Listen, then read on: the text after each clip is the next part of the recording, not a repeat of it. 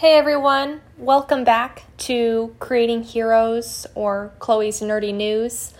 So, for the last few weeks, I've been talking about the character of Robin. I wanted to talk about it for about four weeks, so I'm on week three. Week one, I did the original Nightwing, and then last week, I did Red Hood. And then today, I wanted to talk about a third Robin, uh, Tim Drake. So, unlike the other Robins, this one, Tim Drake, he is not an orphan. So, his family actually came from wealth, just like Bruce Wayne. Um, but they didn't die tragically. As a kid, he grew up watching the Flying Graysons, which is Dick Grayson's family um, from the, the first week I did on Nightwing. And he studied. Dick Grayson's uh, the original Robin, he studied his acrobat moves and eventually realized that uh, Dick Grayson and Nightwing were the same person. He figured out his identity.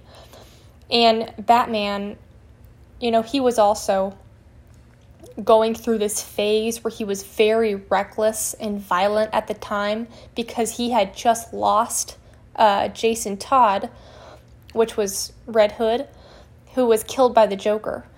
And so Batman was at a very low point in the comic books, and this kid, Tim Drake, knew that Batman needed his help, and he took on the role of the third Robin.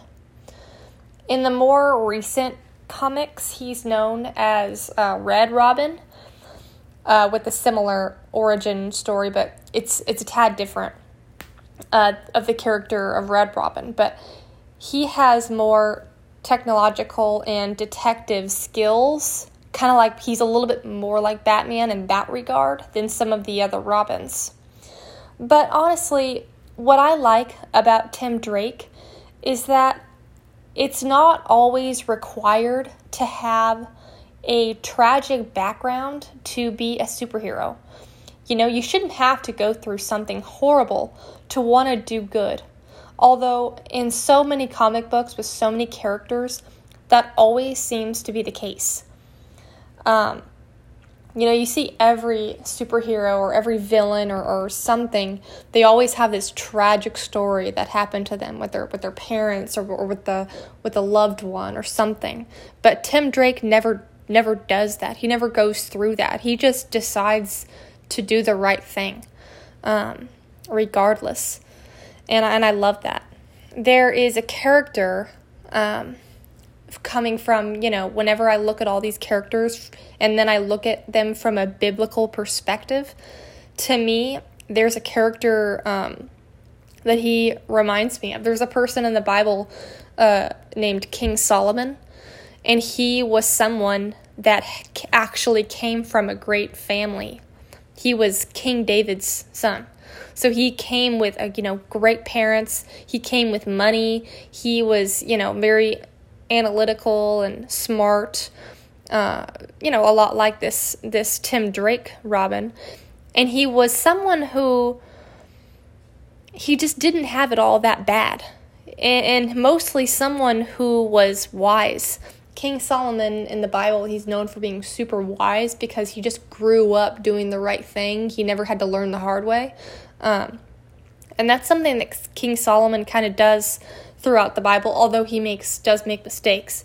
But you know, King Solomon is, is a lot like that. He he's very wise. He's he's known as one of the wisest people in all of the Bible.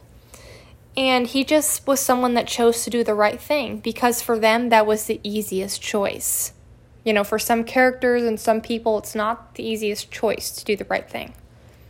So King Solomon's story in the Bible, it starts roughly in the in First Kings and it continues on through a few books in the Bible, as well, of course, you know, the Song of Solomon. But anyways, um, so the character of Tim Drake, he is uh, he's smaller. He's not as tall as Batman. He he doesn't look nearly as intimidating but he's uh, very much of a detective, an acrobat, martial artist, you know, and just extremely smart. So that's another version of Robin, uh, Tim Drake. Let me know what you guys think in the comics. Who is your favorite Robin? Let me know.